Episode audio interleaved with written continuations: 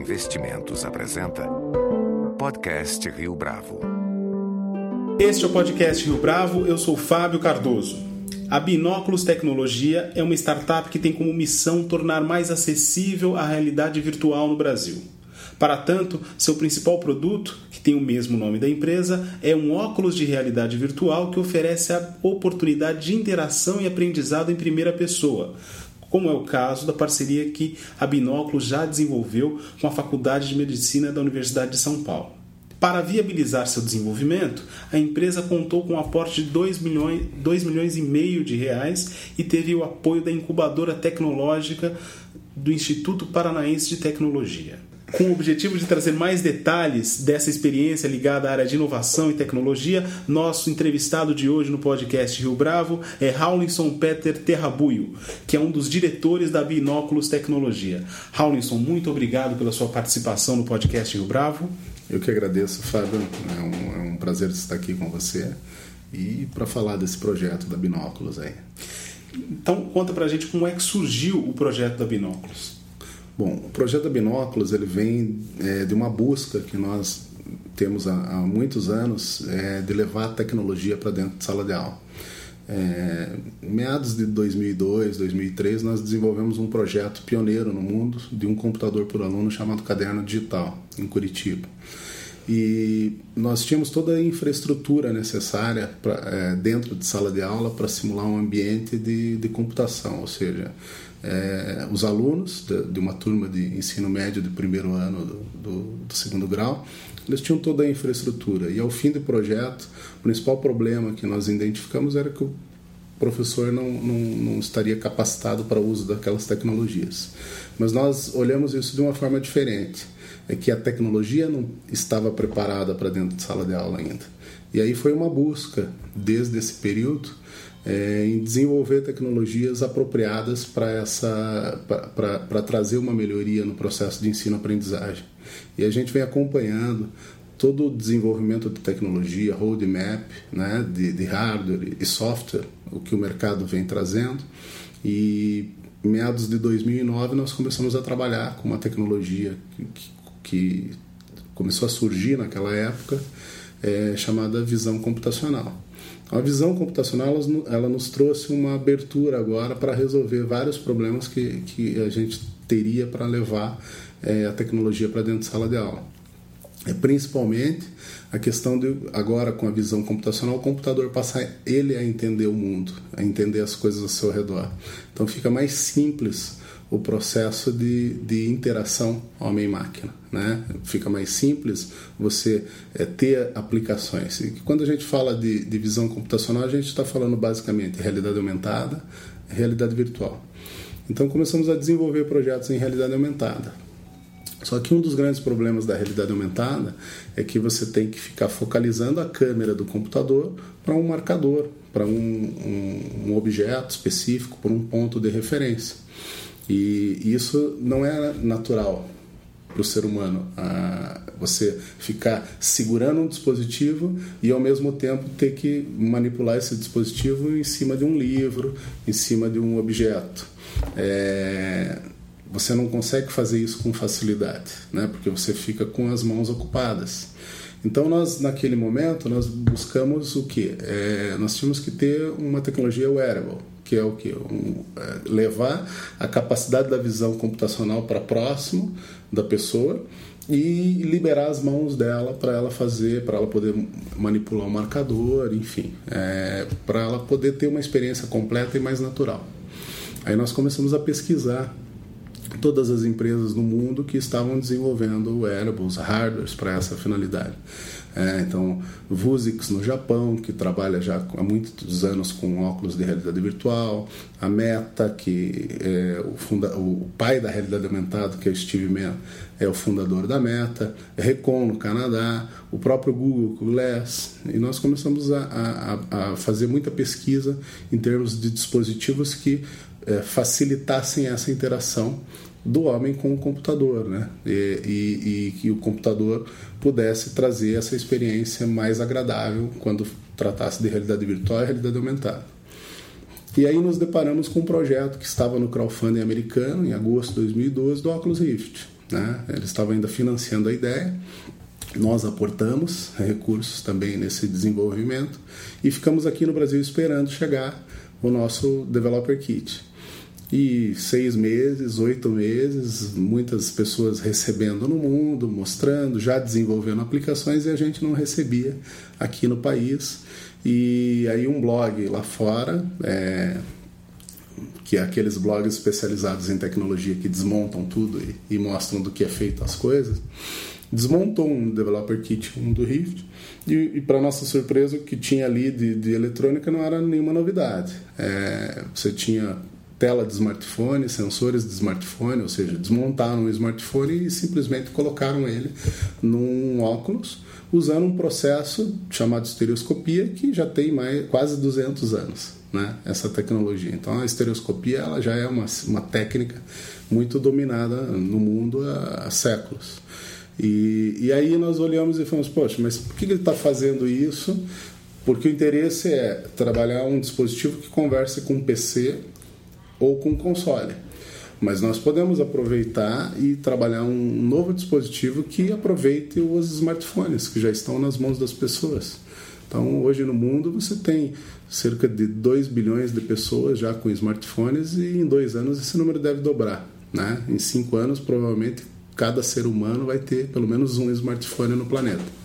Então, com base nessa, é, em tudo isso, a gente falou: vamos investir no desenvolvimento de um projeto de um óculos que você possa adaptar ao smartphone. E então, aí que surgiu a binóculos. Então, sem o Developers Kit, vocês pensaram numa alternativa Exatamente. com o smartphone. Exatamente. E aí começamos a modelar é, é, protótipos, né?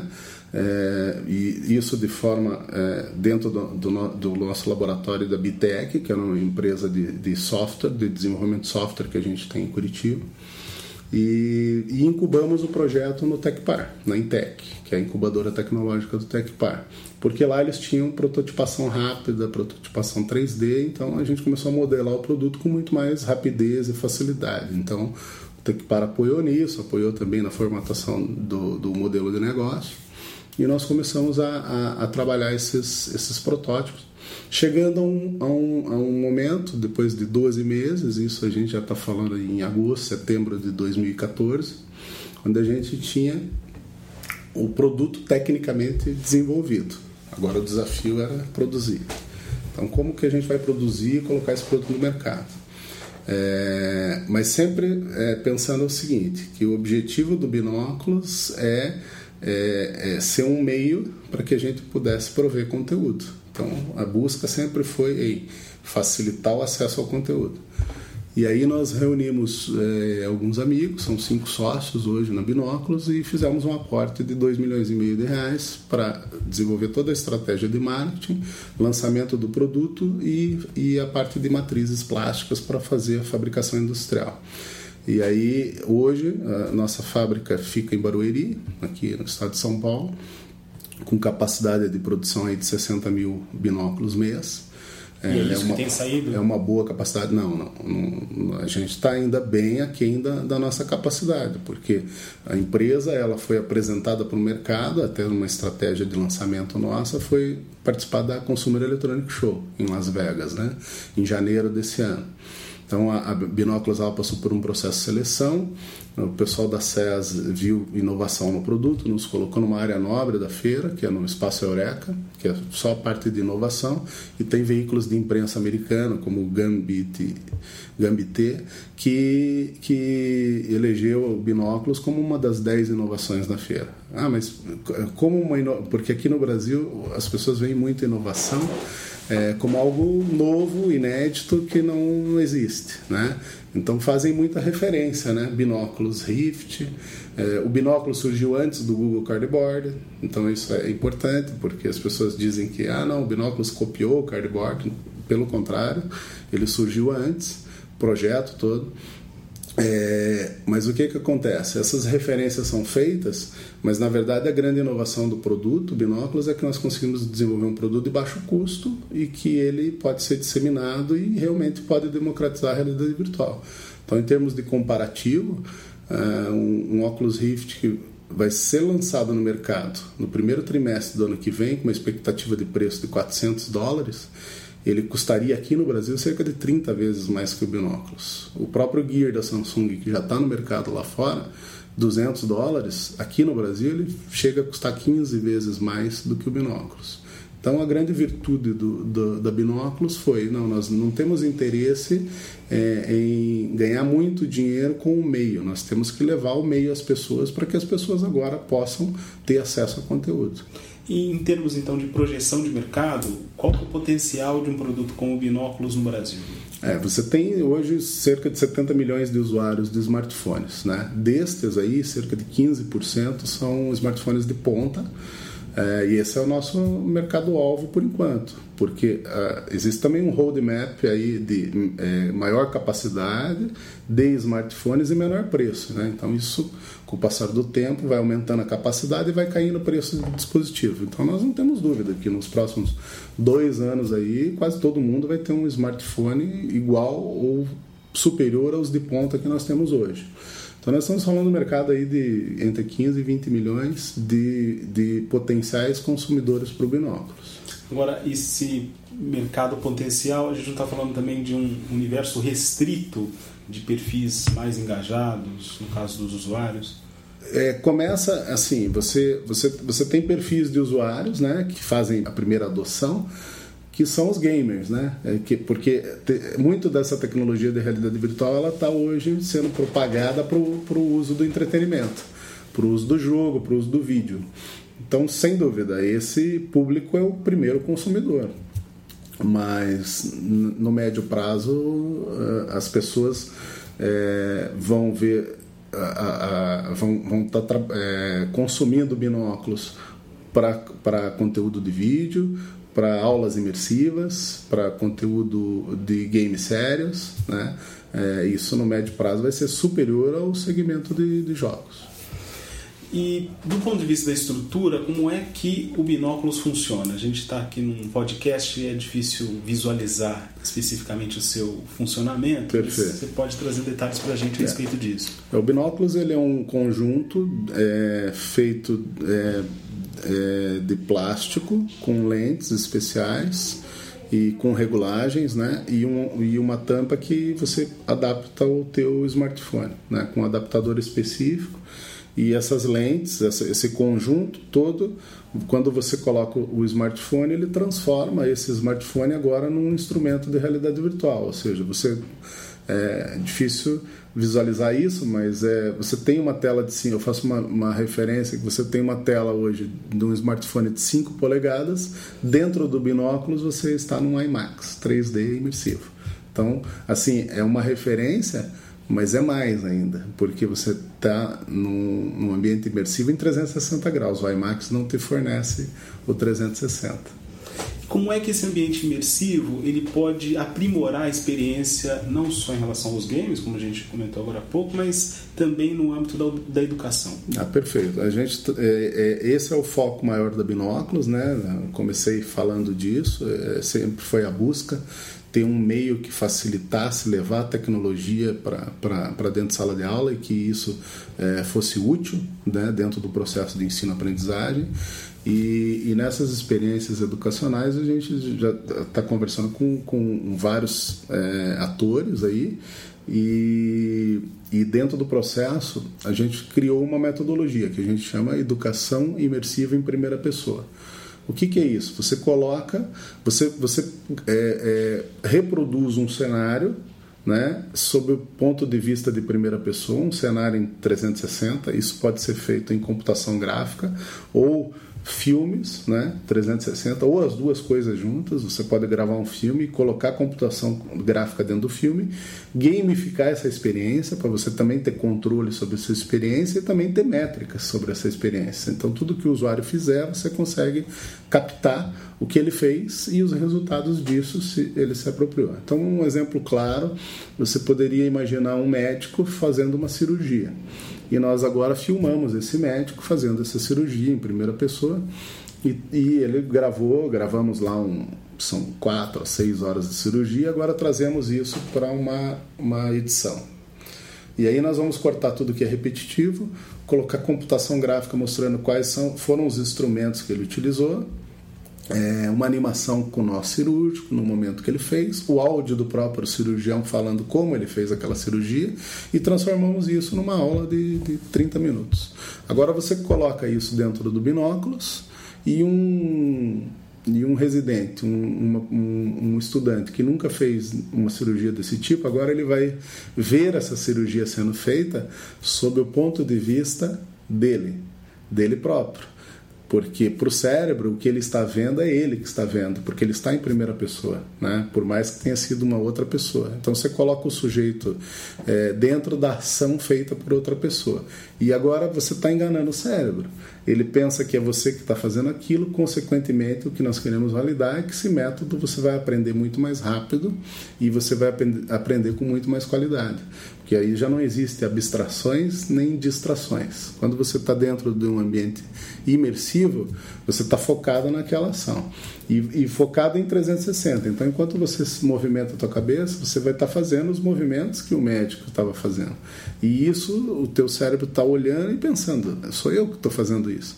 Agora, quando você for fazer isso de verdade, é, seguramente você vai estar mais treinado, mais capacitado para fazer aquilo. Né? Então ele é um complemento. A gente não diz que ele, e nem pode, que ele vai substituir qualquer processo. Você vai ter que ter a aula, você vai ter o professor mostrando os conceitos. Agora, ele é uma ferramenta de apoio é fantástico.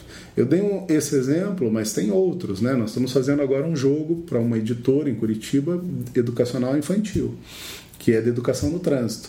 Então, nós temos um cenário, todo ele em computação gráfica, uma cidade fantástica é, toda colorida, e você coloca agora a criança dentro desse, desse game. E ela está em primeira pessoa, e tem personagens se comunicando com ela. E o personagem fala: Amiguinha, você deve atravessar a rua agora? Só que ele ensina antes a criança, né, no início do, do, do, do, game, da aplicação, os movimentos que ela tem que fazer, que são em linguagem natural e que o software reconhece e dá comandos. Então, balançar de cabeça assim, o não, olhar para a direita, olhar para a esquerda, todos esses movimentos de sensores do smartphone, a gente tá, foi projetado o software para serem reconhecidos. Então, você deve atravessar a rua agora, fora da faixa? Aí a criança olha para o lado direito, vê se tem carro, olha para o lado esquerdo, dentro do cenário. Aí o personagem fala: Ah, muito bem, você está prestando atenção, você olhou se vem carro ou não. Aí você vai atravessar com segurança. Essa, essas experiências são marcantes, são experiências sensoriais, elas não são só é, abstrações, né? Porque pelo método de, de ensino-aprendizagem convencional, você tem que repetir muito para você gravar, para você memorizar. E normalmente isso não faz sentido na tua vida. Está é, tá totalmente desconectado.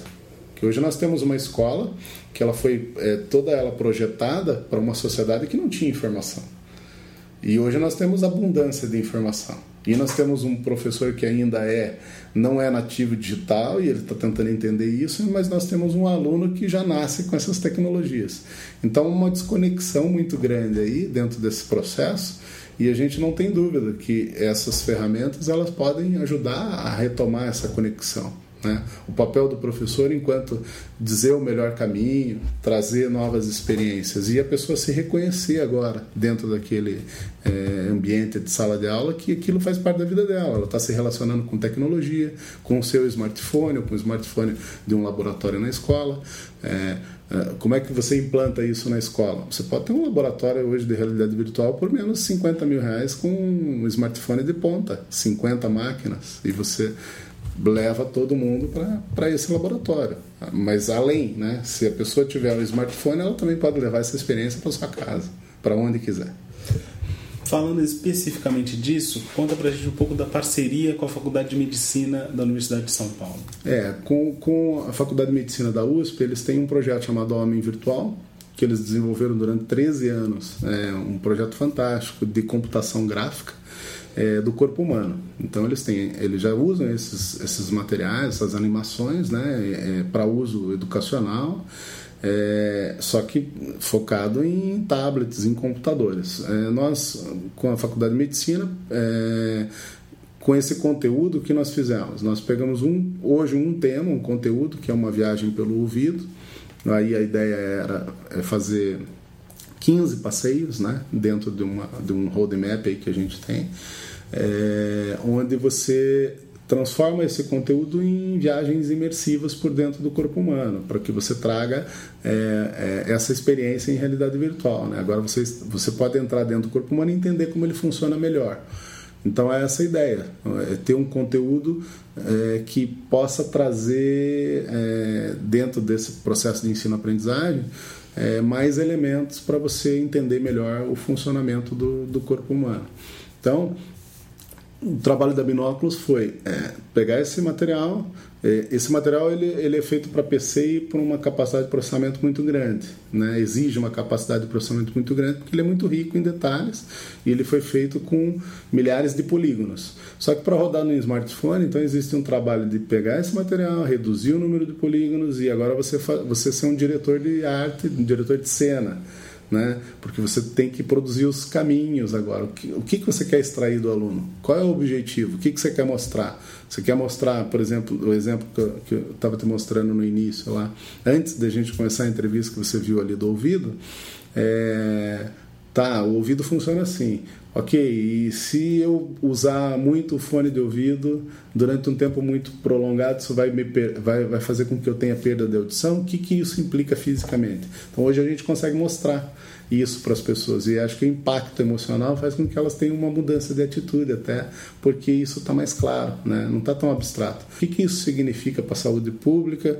para a produtividade do trabalhador, é, na vida futura dessa pessoa? Então a gente está falando de, de coisas simples, mas que elas, elas têm uma, uma ligação com, com, com tudo e que pode significar aí é, economia para a sociedade, melhoria da qualidade de vida dessa pessoa, dizer, tudo parte né, da, desse processo da educação. Por isso que a gente é apaixonado por isso e busca desenvolver tecnologia para apoiar essa, essa causa.